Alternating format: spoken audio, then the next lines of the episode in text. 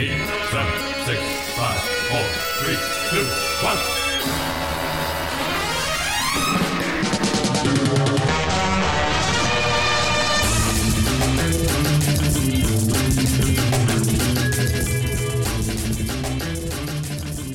Hey, welcome back. It's the 96th episode of the OpFat Cast. And hey, it's Mother's Day. So we're celebrating the moms out there and making a special return for the Momcast. We got Jake Trapila here. Hey, Steve, I got a question for you. Yes. What do you call it when a baseball player knocks the ball straight out of the park? I believe you call that a. homer. Correct. Oh, thank you, Jake. I love a little trivia. yeah. Good to have you back, buddy. Good to be Uh, back. Also joining us, Sean Glynis is here. Sean, how you doing? I'm doing well, uh, although I just realized passed up a um, good opportunity to finally watch Albert Brooks's uh, Mother this week. Yeah, you really dropped the ball on that one, you big idiot. Uh, you know how's how's the new apartment going? Good. Is this the cocksucker residence? Um, I've been I've been using the telephone a lot and um, just kind of you know I'm here all alone, so I kind of do a little bit of a one man show type of thing. Ah, that makes sense. That makes sense. That's good. That's good. That's what you got to do, man. If there's one thing that, that Whoopi has taught me, uh, you know, you got to keep yourself entertained when you're isolated alone in an apartment. Uh, have you done any like hibachi style grilling from your kitchen? It's a Japanese joke. Very funny how say yes. I have a lot of characters. Um, I'm gonna I'm gonna fine tune them for when you visit me, Steve. Wonderful. Uh, well, you know, as as long as they are all in the spirit of Whoopi Goldberg and incredibly racist and also poorly done, that's really all I ask for from my friends. So, thank you, Sean.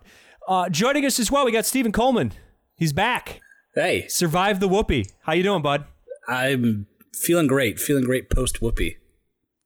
Yeah, it's weird how like other other movies exist, huh? Isn't that strange? Like Al Brooks's mother, which is fantastic. Uh, and finally, we got uh, we got Jack back with us. Jack, how are you feeling, man? You had a rough night. Uh, I did have a rough night. Yeah, I drank a lot. So, um, yeah, no, I'm I'm doing okay. And when we get start talking about one of the films here, I drank a lot during that too, but that was a separate instance. I'm just dealing with this quarantine thing the only way I know how.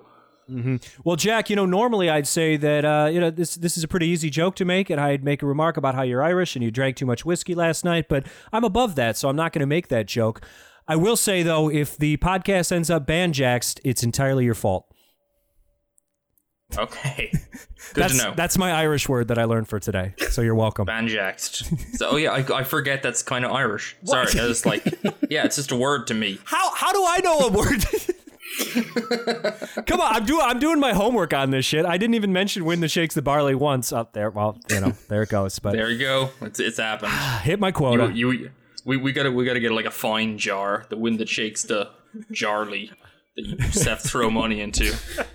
when it shakes the Charlie. I'm into that. All right, boys. Well, we are celebrating the beautiful mothers of the world today. Lord knows we love them. And how better to celebrate the mothers of the world than with a series of movies uh, featuring a lot of moms getting murdered or people trying to kill their mom. So I, I think we should start off with probably the best thing for my money that we watched for this little uh, slate of films. But this one is it's something that I'd I'd never actually watched all the way through prior to this podcast, even though I'd probably seen snippets of it on Comedy Central in the late '90s, early 2000s, like a million times. And also, I love John Waters, but I never got around to this one for one reason or another. Uh, we watched Serial Mom. So I guess uh, Coleman, why don't you why don't you start things off? What what is Serial Mom? Serial Mom is a movie. Sorry, I wasn't Wow. expecting you to kick this off for me. Come on, you're better than this. Start. Kathleen Turner plays a idyllic suburban mother, or is she? What is she doing on the side? Murdering people? Wow, this is the the D- back of the DVD cover pitch of the century, man. You're you're you're killing it. Uh, yeah, this is it's kind of an odd period in John Waters' career because I mean it's it's post Hairspray, which is clearly his his most like accessible film in terms of family friendliness. And then when he transitioned in the 90s, he did this weird hybrid thing for pretty much the whole decade where he was still making mainstream movies more or less, but they were a lot more John Watersy than Hairspray or really just a lot weirder than anything else going on in mainstream theaters at the time. And this one is is kind of the perfect balance of old John Waters and new John Waters because it's still it's it's not too crazy and over the top, but it's still got a lot of that kind of like Douglas Sirk uh, melodrama, family drama weirdness that Waters seems to be obsessed with. Yeah, it's it- he manages the the tone of it very well because I think in the hands of many other filmmakers, it could be insufferable to watch because just of how everything is pitched. But everybody is like all the performances are note perfect. I think in this movie, and it really is is it's kind of like a a, a very barbed satire of like a Leave It to Beaver style household, except uh, June Cleaver is uh, making obscene prank phone calls and then killing people who mess with her family. Um, but I had never seen this before, and I had a really great time watching it. I think Kathleen Turner gives a formidable performance. Oh, Kathleen fantastic. Turner is amazing. And the other thing, and you, you can't give John Waters enough credit for this, is there another director in the history of film who has been able to make Matthew Lillard tolerable? and I would say no, it's not possible. Not possible. Also, another shout out to John Waters because Maybe Uh, maybe you Will never Wheaton- saw The Descendants. oh yeah, you're right. That's Twin Twin Peaks: The Return. Scooby Doo. I mean, come on. Scooby Doo is where you got me. You're right. fuck, fuck, fuck Twin Peaks, but Scooby Doo for sure. Uh, uh, also, uh, Twin Peaks is a TV show. It's not a movie, so uh, doesn't count. Uh, Wil Wheaton actually auditioned for the role of Chip originally, and he got turned down in favor of Matthew Lillard, which is awesome because Wil Wheaton's a real piece of shit on the internet. So uh, I feel good about that. Thank you, John Waters. You're a beautiful man, and we love you. He foresaw it. Uh, what's that? He foresaw it. He foresaw it. He is. He's, the sage wisdom of John Waters cannot be denied. I think he foresaw a lot of things with this movie. Like just one of the just a random little moment is where he's working at the video store and the lady returns her VHS tape of Ghost Dad starring Bill Cosby and she just says, "Oh, I love Bill Cosby." Like what did John Waters know that we didn't back in 1994? it's crazy. Yeah, that was that was one of my favorite jokes from the whole movie, and I, I don't think it was supposed to be, but that that part was great. Flat out box Also- office bomb, but yeah. This movie, it fin it like finished shooting like a month before the OJ shit started. So Yeah. really, he he na- he nailed the whole like American obsession with. Uh, you know, courtroom drama and you know the unthinkable happening, and and someone you love going out and killing people. He nailed it, absolutely fucking nailed it. Yeah. So most Jack, how about you? Did you uh did you dig this one or was this not not to your Irish Oh, liking? this- Sorry, it's no wind that shakes the barley. It isn't. No, there's there's not a lot of the film devoted to the the difficult struggle for Irish independence.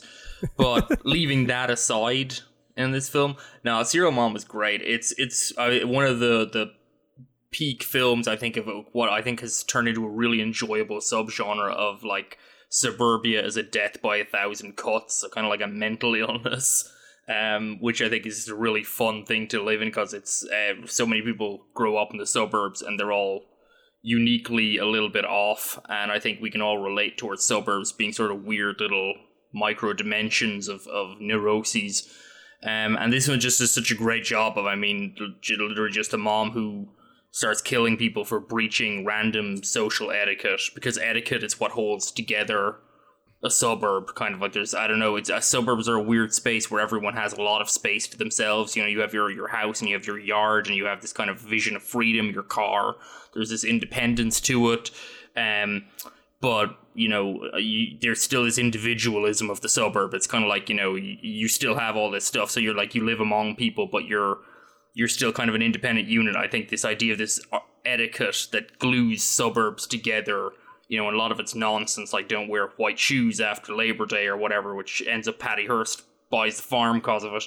Um, you know, it, it's just it's just a really fun satire, yeah, of just of someone looking after her family and looking and upholding social values to Mm. her own standard. Um, and yeah, this is this is just really really entertaining. Yeah. and a huge shift from the Whoopi Goldberg comedies. so refreshing. Yeah, Kathleen Turner Oh. is like she's like the OG internet Karen. You know, instead of calling the manager, she's just gonna fucking stab you to death, which is very respectable. So, uh, yeah, I I enjoyed that. And the other thing that I think this this movie gets really right is obviously like John Waters is this big underground filmmaker and he makes some really weird out there shit, but he's able to balance his own weirdness. Like he's he's able to keep himself in check without sacrificing anything, which is extremely commendable and not something a lot of filmmakers can do very well. And I, I love how there's this gag in the movie where one of the kids is in his bedroom, like honking his dick to Double Agent 72, the, the Chesty Morgan movie, which is a, a Doris Wishman special if you want to seek that one out. But it's this old like 70s exploitation movie starring a woman who has like the most obscenely large breasts ever, as far as I can tell. And so it's just cutting between like this ridiculous movie, him in this absolutely absurd like jerk off sequence, and then the cops burst in with their guns drawn because they think the murderer is in his bedroom. So it works as just like a general sight gag, but also it's it's hilarious that Doris fucking Wishman, one of her movies, made it into Serial Mom, which is just absolutely incredible. There's so many weird. I mean, like L7 show up in this. Uh, Patty Hearst, as I mentioned before. Um, I don't think there, there's a few other weird cut. I mean, we have stuff like I think Strait-Jacket, Joan Crawford, William Castle movies in there. Um, yeah, it, it's like you say, just a really fun kind of amalgam of a lot of John Waters kind of like interests in kind of counterculture, both past and present, integrated into a film that really plays. I mean, it's shot really well. It really kind of brings on that kind of oversaturated color, that kind of idyllic, you know, like it's the opening sequence of Blue Velvet, just but uh, like instead of the insects doing crazy stuff, it just stays it's the people doing it. But it's you know that just kind of overblown sort of vision of suburbia. So um, yeah, no, I'm I'm a big fan of this. This is uh, and uh, again, just really easy to watch. There's as much as there's some oblique references and film stuff, you're not dependent on that, No. uh, which I think is pretty cool. Yeah. Yeah, it's it's great too. Like just the commitment of Kathleen Turner to this character and how she plays off just all the all the little minor characters and stuff like the uh the garbage men. Absolutely love that scene. She just goes over to drop off her recycling and gives them each a little mini bottle and then goes on this you know tear about how oh you know the neighbor doesn't recycle. And the the garbage man instead of being suspicious or just being like yeah wow that sucks they're just like oh yeah fuck that bitch. I can't believe it. And then they're like someone should really do something to her. And she's like yeah someone should. It's just absolutely fucking nuts.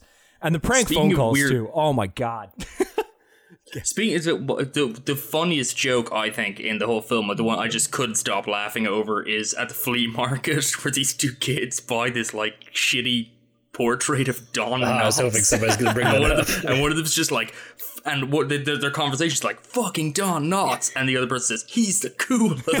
what is happening? Yeah, that was great. Ah. God absolutely amazing I think the random throwaway line in the same sequence is, uh, "Do you accept New York money?" Which I don't know what that means, but it's just funny to me. Yeah, and I mean the other part of this too is I mean there's this kind of like left to center weird gonzo humor and then there's the all the domestic suburbia stuff, but you can't really downplay how gory this movie is too. It's it's almost shocking, you know. And I mean that's saying something coming from a John Waters movie here, but you know the the part in the flea market where she takes the fire poker and just stabs it through the guy yeah. at the urinal and just like skewers his like his liver like it's a kebab.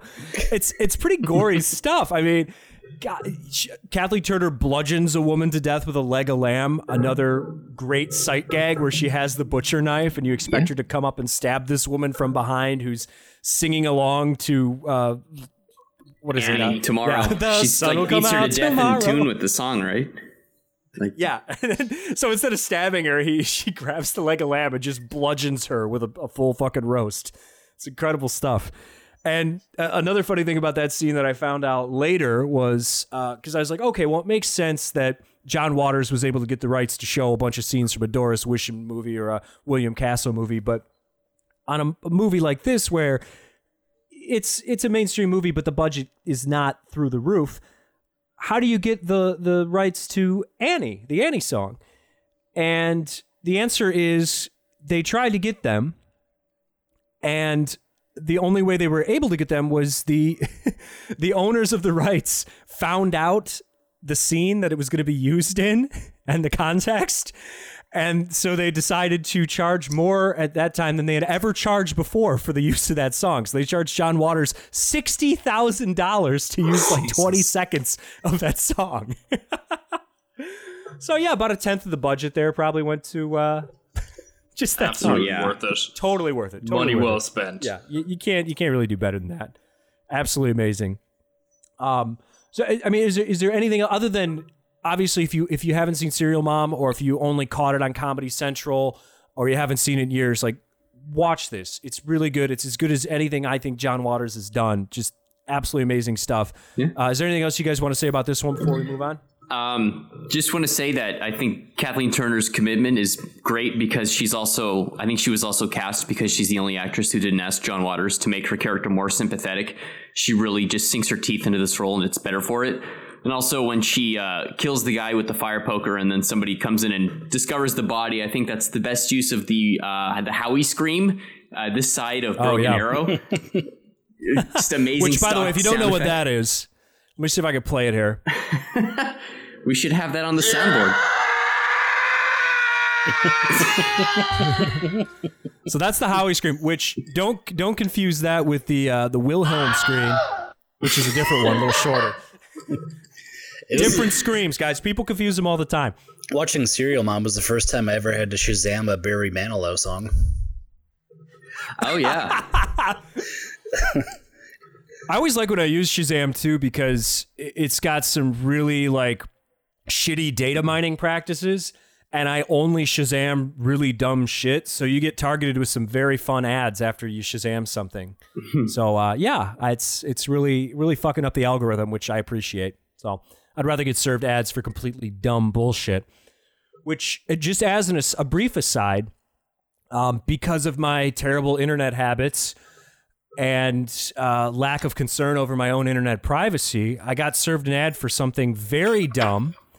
And I clicked on that ad and I ordered the thing and sent it directly to Sean's new apartment. So, Sean, you should be receiving that in a few days. Nice. And I promise you, it's it's dumber than you could ever imagine. I just hope it's real because sometimes I click on things, I'm like, mm, I don't know. Is it something I will Probably just getting my, use? my. Yeah, I think you're going to use it every day, actually. Oddly enough, it's got a lot of utility. Huh. So you'll you'll enjoy that. We'll we'll connect on that one for the next episode, I'm sure. But Cool. Something All right, to well- to. something to look forward to, man. Uh, really, really going to brighten up the new apartment and just your general outlook on life. I think. Uh, another movie that we watched for the, the mom episode this week. Uh, it's another Comedy Central special. In that, uh, this is another movie along with I think the, the other one in the in the Holy Trinity, Serial Mom, So I Married an Axe Murderer, and Throw Mama from the Train. And uh, it's it's another movie that up until this point I had never watched uncut before. I had only seen the Comedy Central version. So I, I was really happy we got to watch this one because I didn't. I, I knew Danny DeVito was in it, obviously, but I didn't know that he directed this movie. And I also didn't know that it's way fucking funnier than I remember it being when I was 12 years old. Yeah. Uh, He's, yeah, so this one is incredible. DeVito, DeVito's uh, his his movies are good. I mean, I think um, positive that this was like his breakthrough uh, directorial uh, work, and I am not surprised that this got him, you know, to be like sort of a director in his own right going forward. Uh, I mean, he did like some prestige stuff like Hoffa and uh, two, War of the Roses, but then eventually returned to black comedy, but um, which seems Yeah. to be his. Well, com- I'd still say War of the Roses to me. I mean, it's it's kind of serious, but it's I mean, it's still it's a jet black comedy. Oh, okay. Um, Yeah, I, I- I remember, haven't remember seen War of the Hoffa. Roses being crazy. I haven't seen War of the Roses. I, I just figured that uh, it was up the same alley as Hoffa. Um, No, no, it's closer to Serial Mom, Okay, okay. honestly, if I recall. I haven't seen it in years, but it's it's pretty I'll have to there. watch that. Um, and then he, he obviously eventually did uh, Death to Smoochy and uh, Duplex, both very good movies, uh, or at least good movies, black comedies. Um, and but but what this is funny. This movie's funny, and Billy Crystal has a lot of charisma. Like that was his the Billy Crystal sweet spot, like the late '80s. But um, I one thing I wasn't expecting was how much craft there is in this movie, and I'm sure we'll get into like how the movie's playing with Hitchcock uh, overtly, and um, he kind of is emulating some Hitchcock stuff. But even aside from that, like there's it's just a very well put together movie and, and interesting to watch on a technical level. Yeah, it's it's like you said, it's really well directed, really well put together. Uh, DeVito has a, a sense for editing when it comes to Yeah. comedy that I don't think a lot of directors have, and it just seems like it seems so natural for him. And one of the one of the best scenes is uh, it's kind of early on, but uh, Danny DeVito is in wh- where is he like He's in Hawaii, Hawaii. Or, or Maui or yeah Hawaii, and he's he's trying to call Billy Where Crystal to tell Billy. Oh yeah, with the shot the Descendants, that's good. And he's he's trying to tell Billy Crystal that he killed Billy Crystal's ex-wife, and he's he's doing it from a payphone because he's like, oh, I, I don't want anybody to trace the call, so I can't talk for long. But he but he just keeps jumping between these different payphones and just calling him every ten seconds at it from a different payphone, and it's kind of funny. At first, just as like a little gag, and then he just kind of blows the whole thing up, and all of a sudden, there's he's just like in front of like a cow field or something. Horse, just, yeah. What the fuck? Yeah, there's a horse. Horse. Yeah. It's like Yeah. what the fuck is going on? Good gag. And it's That was my absolutely favorite hilarious. gag Yeah. in the entire, probably of all the movies we watched. That was my single favorite thing was that gag because on because it cuts to him hanging up on Billy Crystal's end and Billy Crystal's exasperated, and the phone immediately rings, and we cut to DeVito miles away from his previous location, And but there's no like, time has passed. There's a second where like Bill, I I think Billy Crystal like picks up the phone and starts talking, and you, I don't know if if this is like DeVito's aim, but it ends up being this way where you expect like you know he launches into to like some like passionate wording, and you expect it to be somebody else, but it is DeVito. He's just in a different location. Yeah, Yeah, it's honestly, it's yeah, it's amazing stuff. And you know, I, I guess one of the things that stuck out to me too is, and I, I didn't realize this as a kid, but Billy Crystal's really a piece of shit in this movie, and it's fucking great. Yeah, And I went back and I, I was I was interested in I mean kind of the, the critical discourse around it now because it's sort of cemented itself as as a comedy classic through syndication and, and whatnot. Uh, but also like how people received it originally. And it was interesting because most people were like, oh, DeVito's a great director. Oh, it's a fun Hitchcock homage. DeVito's great in it. And Ramsey is great in it. But everyone has been super hard on Billy Crystal. So critics 30 years ago or whatever, uh, they seemed to think that like his performance was very one note and they, they didn't like that. And a lot of contemporary critics are just like, well, um, Billy Crystal is uh, he's extremely sexist in this movie, and uh, I don't think that's good. You know, we should want to root for this guy, and uh, clearly we cannot. And I, I- both those things are just like, like I I can't, I can't figure out where either camp is coming from on that because and correct me if I'm wrong, Billy Crystal's character is a total piece of shit, but also the point is he's a total irredeemable piece of shit. He's going through this whole movie. I'm not a murderer, but it- doesn't fucking matter. You're an asshole. Like Yeah. that's the, Yeah. because the whole movie is him saying you you know Owen you're terrible you're terrible you're terrible and yeah Danny DeVito's character is terrible in his own way, but Billy Crystal's a fucking asshole. I mean, we, we That's get the it- idea. We get it so like straight from like his introduction in his classroom, like that he obviously doesn't care about any of the, the people under his tutelage, and he keeps calling his ex wife a slut, like uncontrollably, like uh, he can't contain. Uh, it, Yeah. yeah, it, but it, it's it's like you know it's kind of. Um, I'm sure that it was bigger at the time, like that type of character, you know, like that Jerry Seinfeld was one in the show. Um, but uh, Ben Stiller, I think, was was one as well, and he ended up being that type of character in um, in DeVito's Duplex later, who's also trying to kill an old woman, um, which is uh, I don't know if DeVito has it out for old ladies, but uh, but uh, De- DeVito, I, I, I guess we should say he has like this funny relationship with his mom, this sort of like s- in servitude and uh, Working through some shit. yeah, but um, but I want to hear what the rest of you guys have to say. Um, I had never seen this before. I knew nothing about it. I had no idea it was a Strangers on a Train riff. Um, I mean, like if I had only really seen the poster, and if you asked me what this movie was about, I was going to guess that uh, Danny DeVito and Billy Crystal were brothers, and they were going to murder their mom to get their inheritance or something.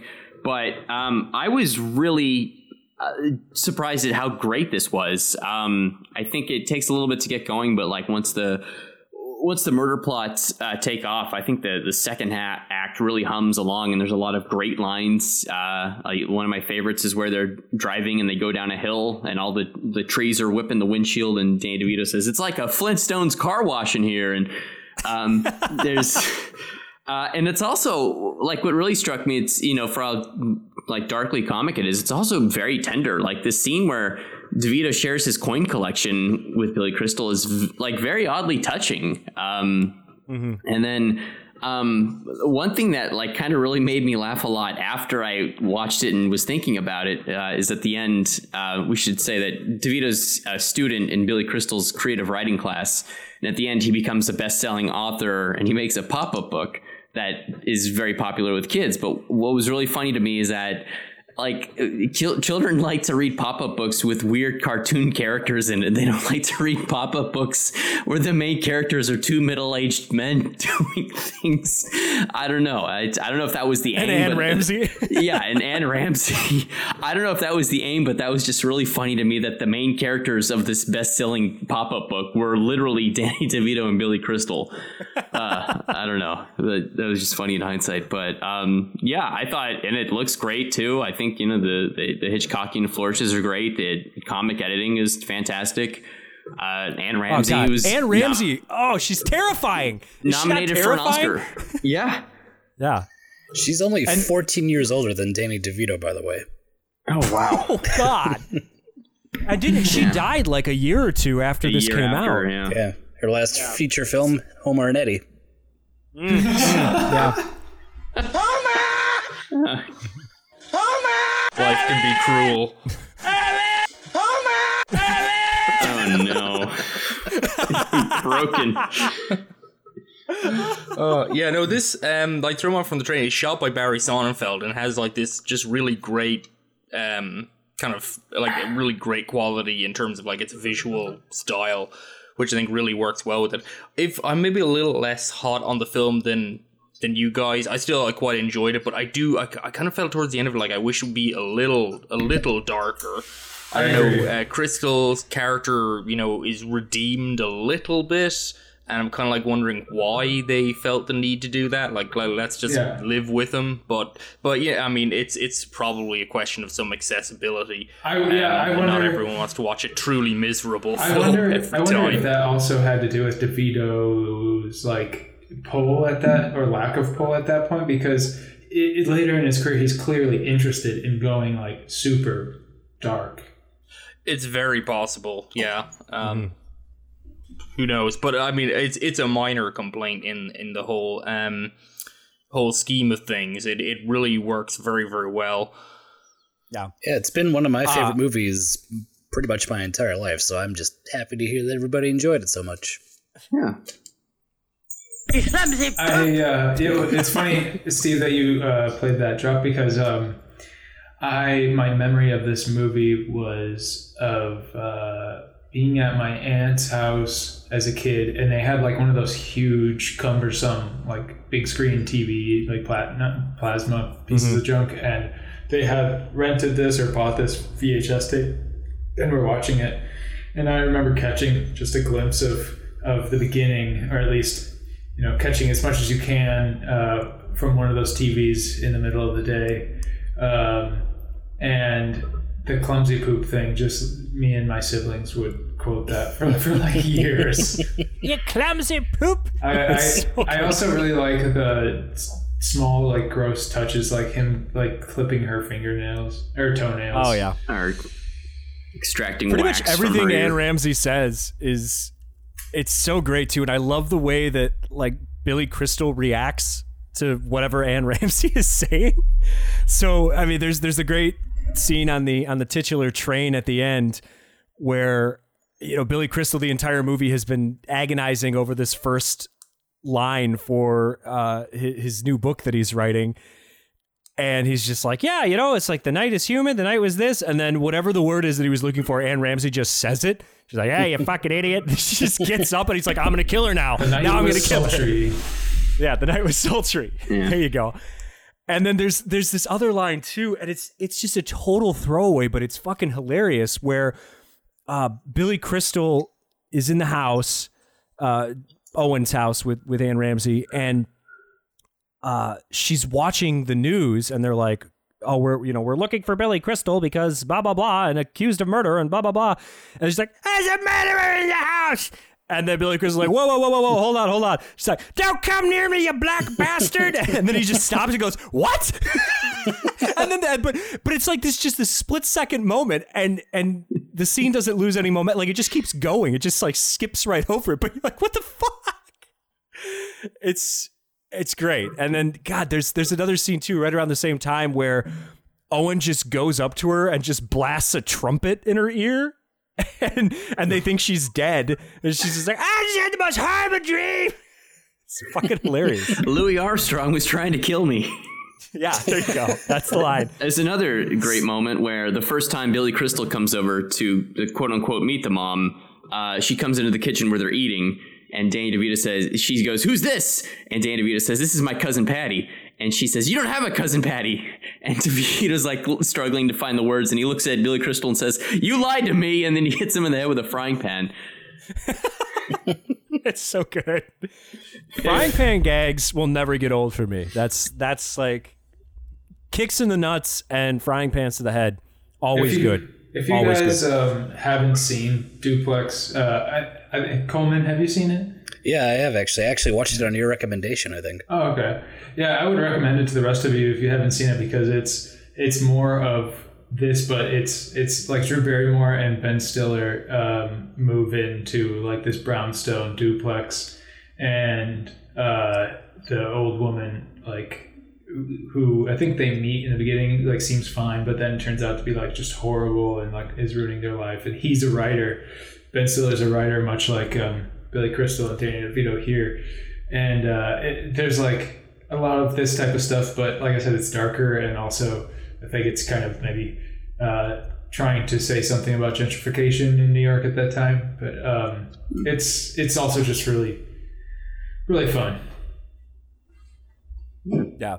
I, I haven't seen that one yet, but I I really I want to watch rewatch DeVito's work, and uh, that's I think that's the only one that I haven't seen. Well, that and Hoffa, but uh, I, I don't know if Hoffa falls under the comedy category. He did one before this, but I it, I think it's universally hated. I forgot what it's called. Something weird. Yeah. Well, uh, you know, speaking of frying pan gags, Sean, you dropped a, a weird one on us uh, when we were coming up with movies to do for this particular episode. You immediately jumped out and were like, "We got to do Ed and his dead mother." Oh yeah. which okay. is a movie starring Steve Buscemi from the early 90s. and it's got like it's got Ned Beatty in it, and somehow I I had never even heard of this movie, like Yeah. totally off my radar completely. So I, I nobody guess like how how did you come? Yeah, how did you come across this? Well, uh, first, uh, What the first fuck I wanna, this? uh, Coleman, had you were you aware of this movie, Coleman? Uh, I was aware of it, but I had never seen it. Okay. Um, this was another one that I knew just from like that I became aware of in my childhood. Uh, I think I watched a lot more of this than I watched of Throw Momma from the Train, when like my grandma rented it. But it was just one of those things that made like a very deep impression on my brother and I. Like just one of those things we would quote or just kind of like bring up as like a funny movie or you know the type of thing you like plug into Mad Libs and it automatically gets a gets a laugh. Is Um, is this the first titty you ever saw? I have no idea. I didn't even remember uh, there being actual nudity in it until I rewatched it. But um, uh, Sure, you didn't. yeah, yeah, um, yeah. I think my grandma rented it when it was newer, and we were just like, "This is so bizarre."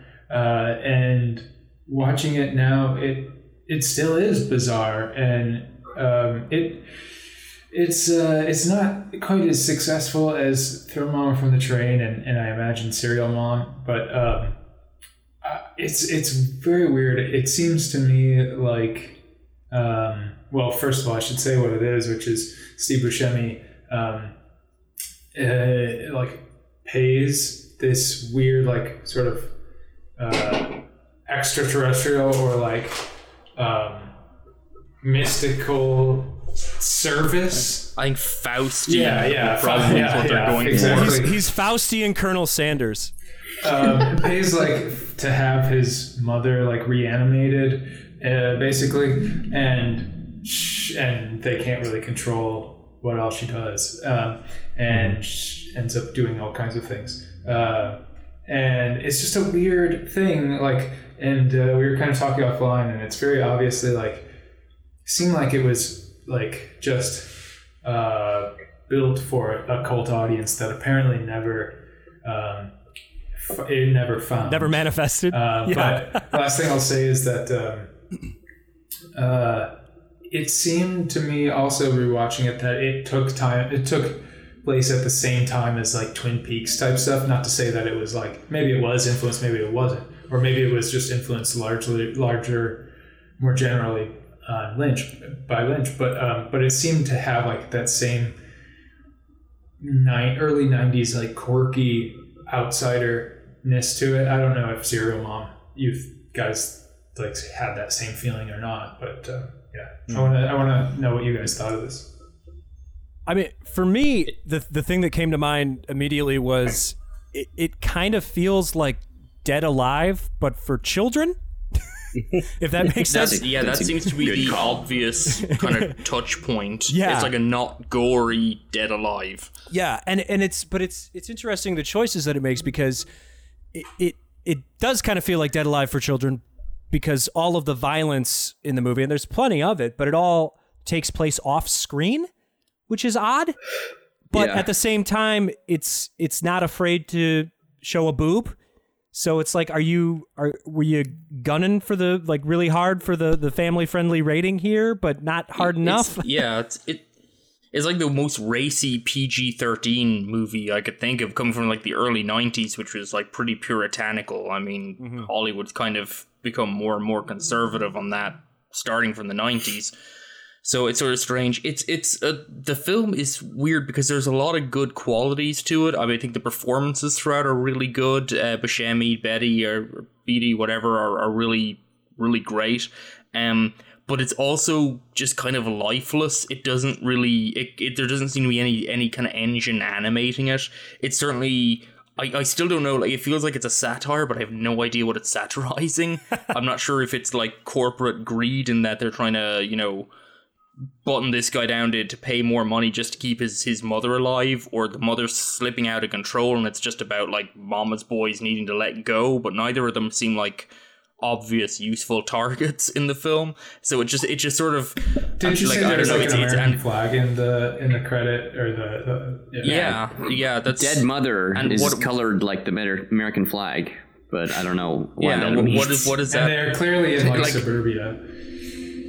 Yeah. Yeah, it just it just feels mixed up. It's like um another touch corner, like or touch point. I think would be uh I think Jake mentioned as well, like Henenlotter's uh, Frankenhooker. It's got a very similar vibe to that, but it, it's nowhere near as funny and out there as as uh, Frankenhooker, which was another film that uh, escaped violence in unusual ways, but just by having everyone explode uh, in like in, there was no blood, and it didn't work. It still got a very harsh rating. Weirdly enough, a lot of exploding hookers apparently pissed off the MPAA.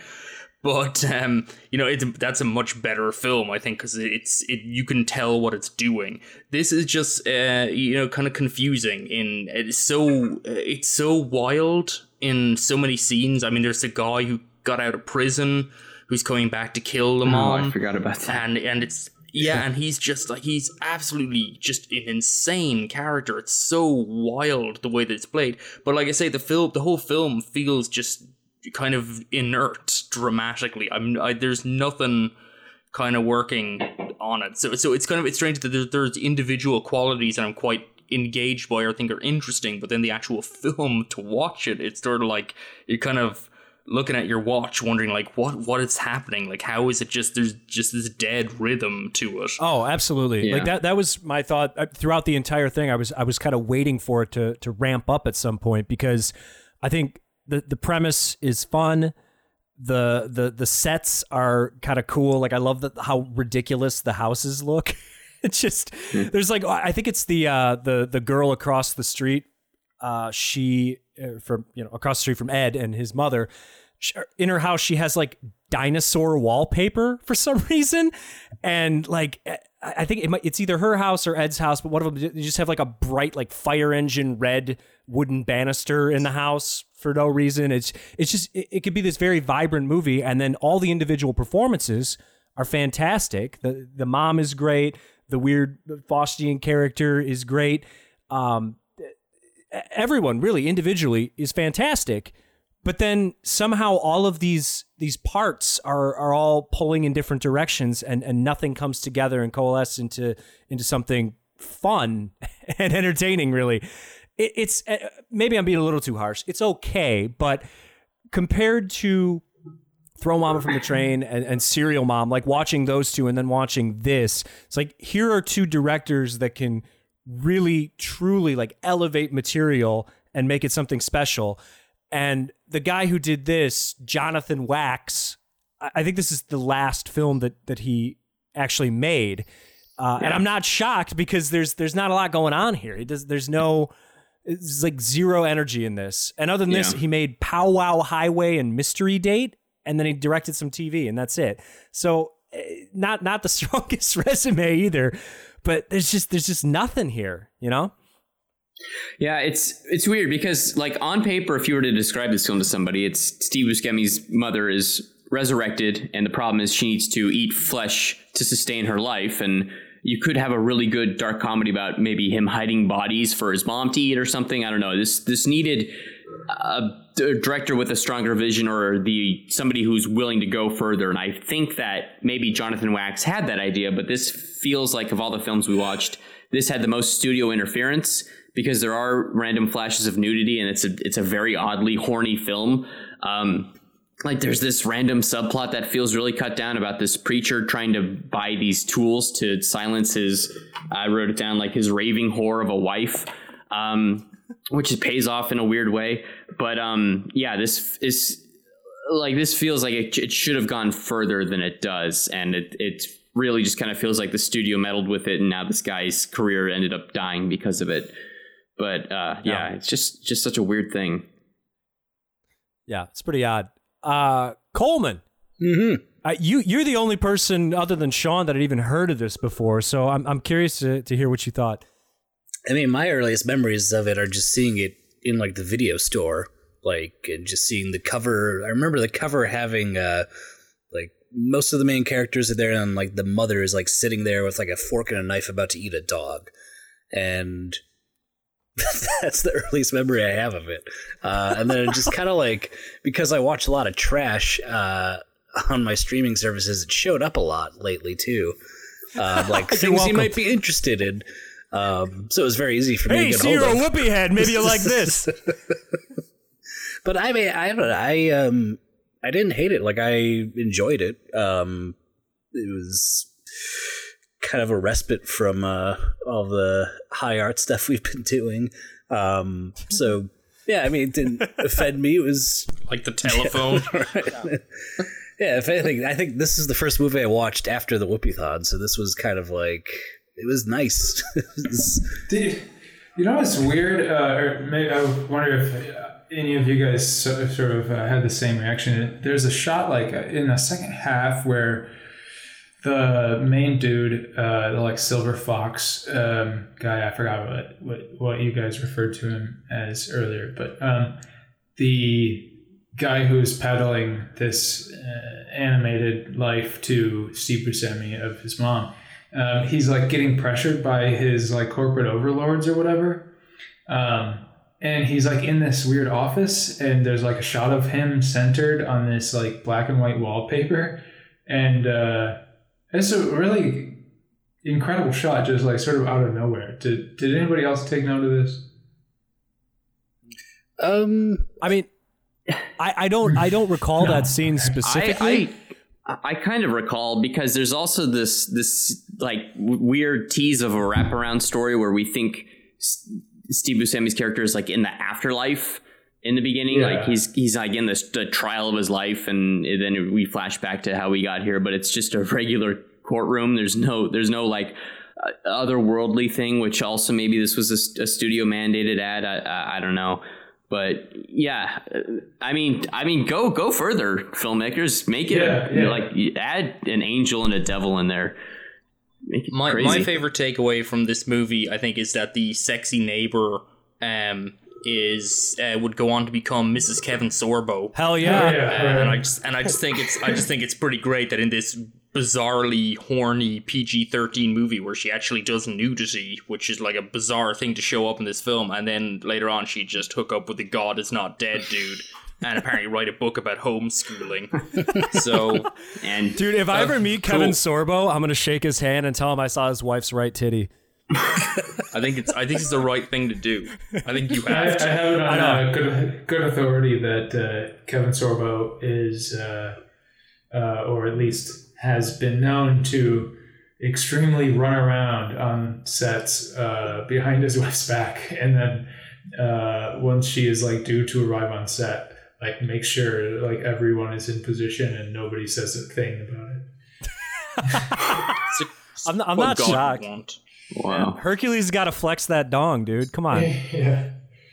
I man, Kevin Sorbo's the dumbest motherfucker alive, though. I mean, in addition to like his shitty Jesus movies, he he was on he was on Celebrity uh, Who Wants to Be a Millionaire, and he fucking just totally whiffed on an early question.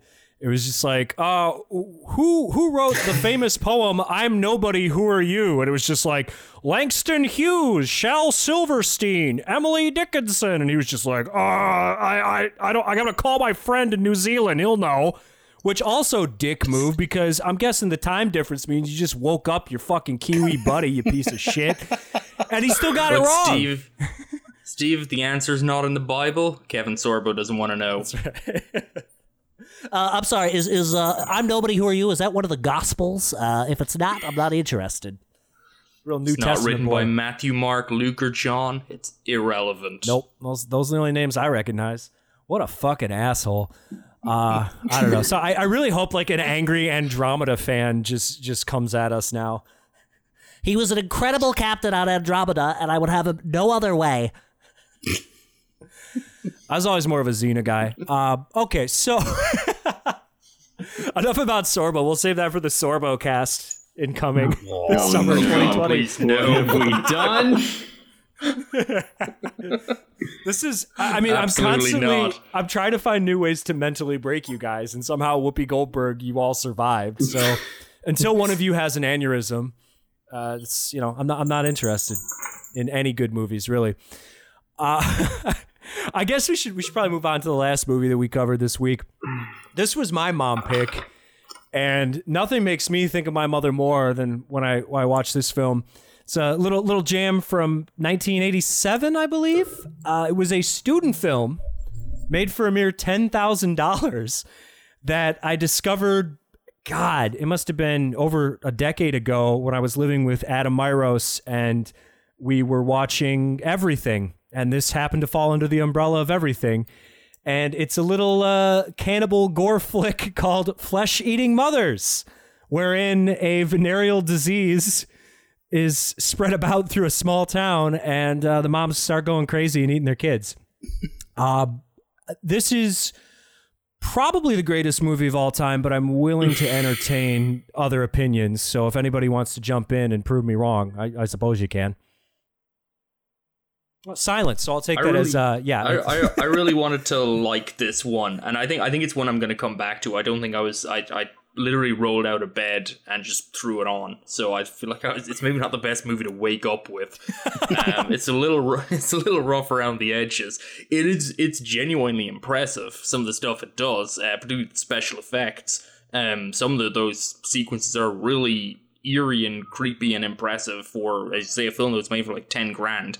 And it's also kind of representative of one of my favorite subgenres, which is like just sleazy New York films that oh. like bygone New York. You know, now everything's like the I Love New York initiative and everything's clean and nice and shitty and Oh, yeah. every TV show set in like happy, clappy New York. I where it's love- hustling and bustling and people making it. And yeah, no, I just I want to go back to yeah, like you know, Chud. That's you know proper proper maniac cop. That that's the New York for me. I mean, if you, if you're making a checklist of things that I love in in cheap, shitty little gore movies, this pretty much checks all the boxes. Okay, but one of them for me, I love, love, love, just regional horror films where just the accents are almost overwhelming. And it, it's so great in this because every single person is just like ah, i'm a cop from brooklyn. Ah the mutters the mutters are eating everybody. Ah! Like that's the whole fucking movie. What are we gonna do about Yeah. the mutters I am I am curious because I saw that this is on Amazon right now on Prime. It's streaming. And it was real dark. And I'm just wondering because I know Vinegar Syndrome released, and I'm just wondering maybe part of my my difficulty maintaining attention was just that it was like it, it was sharp on you know the version they had was like sharp. It didn't look like a VHS source, but it also looked kind of unrestored and dark and kind of muddy. So I'm thinking maybe I need to to go back and watch it again if there's a better edition um, available. i think you do I, I can speak to this because okay. All all of the versions of Troma movies that you're going to find on Amazon Prime, they're all the original Troma DVD releases. They're not the uh, any like you know high def upgrades. So I would highly recommend purchasing the Vinegar Syndrome Blu-ray because it looks fucking great. Sean, what were you gonna say? I, I was just to say uh, if Jack is actually curious about um, seeing this in the highest quality possible, uh, I suppose I could lend you this uh, Blu-ray. Uh, and- Really, you're you're and- willing to part with that with that gem? Yeah, speaking of gem, it would probably be a bit of a situation like when KG borrows the rock. Uh, Well, it's- it's in got it. Uncut Gem. An uncut gem. It's got a, it's got a beautiful slip cover cover too. You can actually run your fingers over one of the flesh eating mothers, and she like pops out a little. they don't. They don't give me that. You don't get the slip. Well, That's, that's only for the paying customers. This is not how you win. yeah, depressing. Yeah. All right. Well, uh, again, as I said, this is the greatest movie ever made. Uh, Jake, did you enjoy this one as much as me? I feel like I'm I'm a lone man here. Oh, I'm so sorry to keep you on, Steve. I, I feel like because Vinegar's Blu-rays are they do such a magnificent job of making shit look like it was shot on IMAX. Um, but and I- I don't know, just the the quality of this was really rough. Um, I, and I thought, you know, it took it really kind of takes a while for this to get going. But like once that first like prosthetic uh, Chuck E. Cheese face happens, where the mother bites the arm off, I like I God, that that that'll stay with me for forever. I kind of like snapped to attention and I thought, oh shit, now this movie's taking off. But then it just kind of really, there's a lot of uh, start and stop with the with the violence and like you know every ten minutes will go by, nothing, nothing, nothing, and then they'll rip a cat in half, and then nothing, nothing, nothing, and I don't know the the last the very final gore effect shot is great, but um, I don't know. I feel like this is kind of like the opposite of Ed and his dead mother, where this is where a guy has all the control and no studio interference to make what he wants. But maybe if he had a more uh, guiding hand helping him, this would this could be a better, tighter movie. Um, because the, the credentials are there. There's you know for look making. I'm a big fan of movies that you know are shot on like shoestring budgets that look have like great fantastic gore set pieces. But um yeah i don't know. This just kind of felt like it was wheezing to get to 90 minutes. Um yeah. Uh, I, I was I was gonna um, say that it has like whereas some of these movies that we have talked about today, we, we kind of uh, concurred that they lo- lose a little bit of steam going, and um, I think that this is more of a dip in the middle. But um, the end, I, I found myself like sort of paying closer attention um, to some of the humor that that pops up. That is because of the tone of it. It kind of has like sort of this. Um, yeah this I don't know if it's ironic, but sort of like sort of like a I don't know casual sarcasm that kind of feels like uh, predated stuff like uh, stupid Sean Zombie movie. What was that? Shaun of the Dead. Like that type of um, uh, humor and you know like uh, warm bodies, that type of zombie stuff that we had the craze of like eight or so years ago, five years ago. Um, it, it, felt like it kind of like tripped over that, like, and just kind of did it. But obviously, um, I don't think many people saw this. no, I, I really, I The- not a popular film as far as I could tell. No, the acting the acting is real rough. I mean, it's clearly it's Yeah. just kind of whoever was willing to show up on it. But yeah, there's there's strange. There's a scene where the, the women in like the mothers in like full as as they're affected, they get like full like makeup, like they turn into like zombies. And there's like a scene where they're just walking along, just chatting to each other, exactly. and it's just it's such a strange scene. And it's sort of like there's definitely a lot of things I like in this film, and the way that and the fact it was all put together. It's it's genuinely an interestingly unusual film. It just yeah, like Jake says, there's a start stop. There's kind of there there isn't really a tempo to it. It's difficult to get in with it, um, which you know I, I think is just something that uh, it's uh, clearly a lot of barriers to this film in terms of its budget and everything. It was probably put together on the fly. Um, working with, I don't know how many takes they got for anything. I don't know if the script was fully laid out or they were just sort of like winging it. Um, but it still it still manages like the the gore sequences are really impressive. There's still like lots of like things in like uh, there's one point where they have like 15 cops almost show up somewhere pointing their guns and it's like where did they get all the costuming like it, there's it's there's these weird moments of accomplishment in it too um yeah it, it's it's kind of definitely a film that deserves i think or is worth being rescued. It feels like one of those strange things, and and also like the theme tune, uh, like the opening credits are great. There's this Yeah. weird upbeat song about suburbia over this slow pan of this like idyllic child's painting of, of like of school buses and happy families and white picket fences.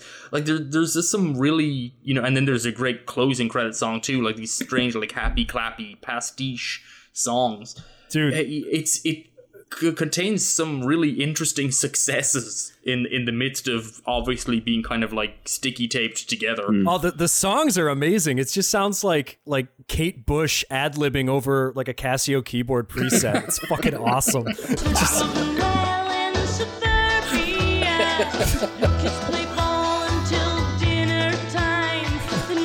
so the, yeah, the, the, the opening song is that, and then the closing song is just like sometimes you gotta eat all your neighbors because you're just a mom, but you're also a cannibal. It's just like reciting like all the lyrics are just like here's the plot of the movie. This is this is what's going on. It would, yeah. that, that yeah that if that was like a band that came out and had any sort of like traction, they would kill. Yeah. Kate Bush, Wesley Willis collab. Uh, there's there's a I- I lot thought of it was stuff in this movie. Oh, go ahead, Sean. I, I was just gonna say uh, we were kind of talking about this offline, you and you and I, Steve. But uh, it's funny that um, we were kind of talking about the barriers and and and what the filmmaker had to do. But uh, he gets um, a lot of air on the supplements of the Blu-ray, and um, it's funny that he seems to have completely divested his interest in this project. like uh, obviously he has enough to like come in and do this the, like new like commentary and interview and stuff like that, but he doesn't seem to really care about this. Uh, at one point, he's like, I, "I like what I do now," uh, and, and then he. Um, and it doesn't even seem that proud of this, but he, he does say after that, yeah, that doesn't mean I, I would, you know, turn down uh, uh, somebody wanted a script written. I was, I'm like, Wink, who's wink. asking James Martin for like write to write a script for something now? Given the full Abel Ferrara audio Yeah. commentary, like I'm only here to because because they're paying me. Yeah, hmm. it's it's interesting too because they don't they don't play the the actual questions, just his responses in the interview. But mm-hmm. clearly, somebody asked him like, "Why did you make a horror movie?" And his response was, "Well, I was in film school with all these guys, and we were supposed to be making these student films, and none of us had any money. And I figured if we all took all the money that we had, which wasn't a lot." And we put it together, we could probably make a horror movie and sell it because people wanted to buy gory horror movies at the time. It's like, well, you're not wrong. That's hmm? it's not bad. So it's almost more like a convenient business decision. But it, it is weird watching this because there's plenty of parts where you you see the seams. You know, you can see how cheap it is. There's an early scene where uh, a couple of the girls are just walking down the street, like leaving school. And you can, much like this podcast, you can clearly hear like traffic in the background and just all this stuff just over their dialogue. And it's like one take done. And then there's a bunch of scenes too where they're in like a, it's like a doctor's office, but it's, it looks like somebody's like wood panel basement that they just put a fucking table in. And it's it's so cheap but then there's other things too. In in the same doctor's office they're they're like looking at the virus underneath Oh. a microscope. I had this and note, it yeah. switches it switches to this animation where it's like a, a perfectly animated little like cartoon virus like eating a cell or something. How did you get the money for that? Or even the end sequence where the cops are the, you know 10 cops show up and they're they've they've got the the flesh-eating mothers cornered and it's got this like crazy red and blue lighting like I'm watching a fucking Dario Argento movie all of a sudden. And it's just like where where did all of this come from? I've, I don't I can't think of a movie that I've watched recently where the divide between this clearly costs five dollars to make and oh we have some fucking talent is is so like it's so wide Hmm? and I also think you guys you, you really you're downplaying just the weird moments like almost incidental moments of humor that pop up throughout this. Just like there's these other scenes where before the moms start eating other people they realize they have this insatiable mm-hmm. hunger. And there's like one scene where a mom is just like shoving a bologna sandwich in her face and it's fucking disgusting and hilarious. And there's another scene where all the moms are sitting around a table together talking and they're eating potato chips and then it pans down to a dog and they just dropped like half the bag of the potato chips on top of this dog and the dog's just covered in chips. It's fucking incredible stuff. So again uh, it's uh, it's the citizen kane of $10000 gory slashers from the 80s that's all i'm going to say about it. Yeah, it, it feels like. I mean, if I had to sum this up, it feels like it's somehow it's like street trash but grungier, which is a really not not probably the direction most people would want to go from street trash. high praise for but some that's this. Yeah. All right, gentlemen. Well, before we wrap this up, I'd like to know, and go one at a time here. Which one of these moms do you do you most identify with? Which one do you think is, is the most similar to your own mother? Sean, you want to go first?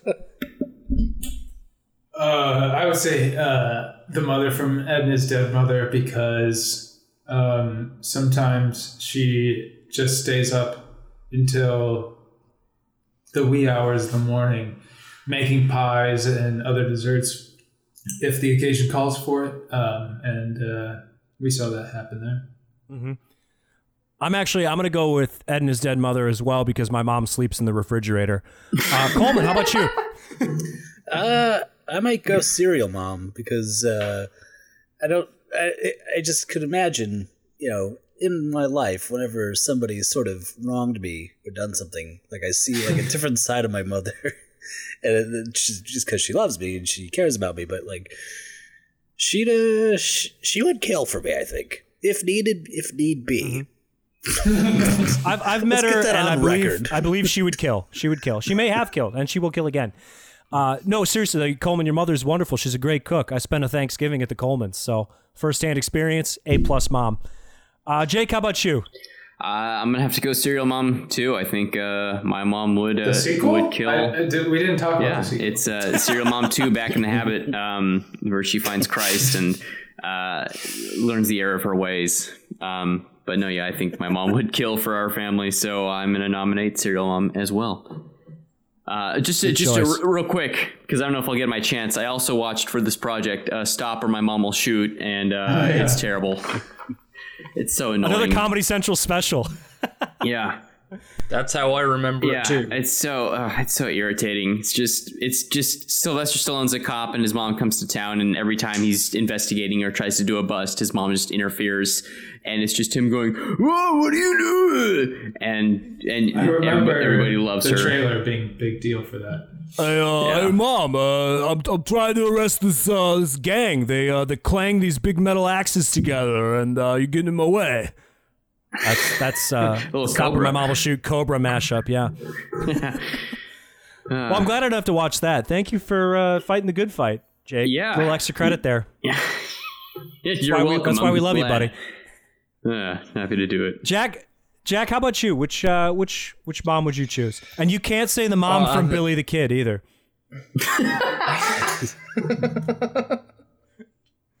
No, I'm I'm gonna go probably. I think serial mom as well because my mom is definitely concerned with um with the the architecture of etiquette that holds holds civilization together, um, and coming out on the right side of of you know everyone's opinions on those things. So yeah, I think that's probably the closest. She's never eaten anyone, so I don't think flesh eating moms uh, applies. Yeah. Do you think if if that I know of. given the opportunity, uh, if, if we could shoot back to 1987, do you think if your mother suddenly developed a craving for human flesh based on an encounter with a venereal disease, she would eat Margaret Thatcher? Um, um, that would have that would have been an heroic act. Uh, imagine trying to stomach that person. Uh, so yeah, no, it, it sadly never came up. A lot of iron. but A lot of iron. lot, yes, that a lot of bile too. Oh Lord! All right, guys. Uh, Jack, what are you putting over this week? Uh, whew, oh, great question. Um, you know, I'm gonna put over an album, Giant Swan. Uh, just recently discovered this kind of like garage noise electronica. It's just it's pretty good. It's just two guys with uh, some some guitars and and I don't know whatever makes electronic noises these days. Um, so yeah, check it out. Giant Swan by Giant Swan. It's good. Cool. Coleman, what are you putting over this week? Uh, Doctor Otto and the Riddle of the Gloom Beam. The fuck is that? I'm going nuts. I'm like watching all this like Ernest stuff lately. I want to do a Nerdist podcast, but this is director John Cherry's. It's the first appearance of Ernest P. Worrell in a film, and it's Jim Varney plays the title role, and of Doctor Otto, who's this mad scientist type guy who wants to destroy the American economy. So it's good, good movies for these times. Uh, good movie for these times. He has like this like hand that sits on top of his head, and it's I don't know. I just want to put it over because I want somebody else to watch it because I feel like if nobody else watches it, then I experienced a really bizarre fever dream. It's good to know. I think we should do the Ernest podcast. I was actually I was talking to Susan about it, and uh, she she discouraged me from doing that just for her own you know mental health I reasons. just I just got rid of all my Ernest DVDs. oh so no, I'll have to I'll have to send you some Blu-ray copies, man. That's the only that's the Oh, only solution. They're all I- I was streaming for free though. on uh, Tubi. Oh well, there we go. See, it's it's it's serendipitous. It's meant to be. We're Uh, gonna I have to do just it. I just lost my my Tubi app. Dang. Oh, it's, it's too bad. It's too bad. I feel like someone's not in the spirit of things here. Well, the thing that really threw me for a loop is when Susan said she she didn't want to watch all the Ernest movies with me. Can you believe it? her biggest concern with Ernest is she said when he says "Know what I mean, Vern," she doesn't know who Vern is, and that upsets her, and she doesn't think Ernest knows who Vern is either. And that's a good point, really, if you think about it. Uh, so, uh, Jake, what are you putting over this week? Uh, well, to add to the balance of uh, mom movies, I'm going to recommend a dad movie, um, specifically Bellman and True, which I just watched the uh, Indicator Blu-ray of. It's a film about a, uh, a guy. He's like a mild-mannered banker, basically about as opposite as you could get from Liam Neeson, and his son is kidnapped by these thieves who want to use him to break into his own bank so that they can steal the money. And uh, he does so willingly, or against his will, rather. But um, eventually he learns to start fighting back, even though he's just a regular guy. And it's uh, English and it's really awesome. So, Bellman and True, check it out. Cool. For all you dads out Uh, there. all, all those all those listening dads, we got something for you. It's not just about the ladies tonight. Yeah. Sean, what are you putting over this week? Uh, it's a show that I've been watching um, on television, and uh, Hollywood? it's like sort sort of a contest. Um, it's called uh, Top Chef. Top Chef for is this week four of Top Chef? What season are you on? Uh, finished a season. I can't remember. I think it was seven, maybe whatever's Washington D.C., uh, which actually is a sucky season. Um, feel free to skip if you're going through it. But uh, so probably going on to eight. I mean, yeah, probably going on to eight. Kind of jumping around, but we'll see. Wow, you're wild, man. You don't even follow continuity. Unbelievable. No, no, no, no. Well, uh, this week I'm going to put over a movie from 2006. It's called Borat. It was ranked number six on the Sight and Sound poll from that year, so that's how you know it's really good. Uh, you should definitely see that. Uh, all right, guys. Well, if you enjoyed the podcast this week, make sure you click the link in the description. That'll take you to our iTunes page. Go ahead, give us a five star review. We fucking need it. Come on, man. Just do it. It'll take you three seconds. Five stars. And uh, leave a written review too. Just write something great like five stars, even though Adam Myros isn't always on. Uh, we love him dearly and we wish he was there for every episode. You could say that if you want. Or you could say Adam Myros is a piece of shit. Or you could be like the person who said that like Adam Myros should wear a furry suit or something in the last review that we got. That's cool too. Uh, I would highly recommend though insulting Adam Myros. That's that's probably your best bet on that written review that you're going to write for us. Thank you. Uh, if you want to email us, optimismvaccine at gmail.com, or you can tweet your death threats, marriage proposals, comments, questions to uh, Optimism Vaccine on Twitter. And I'd say that pretty much wraps things up. So, Jake, last word's yours. Homer! Homer! Evan! Homer! Evan! Evan! fuck face, fuck face, fuck face!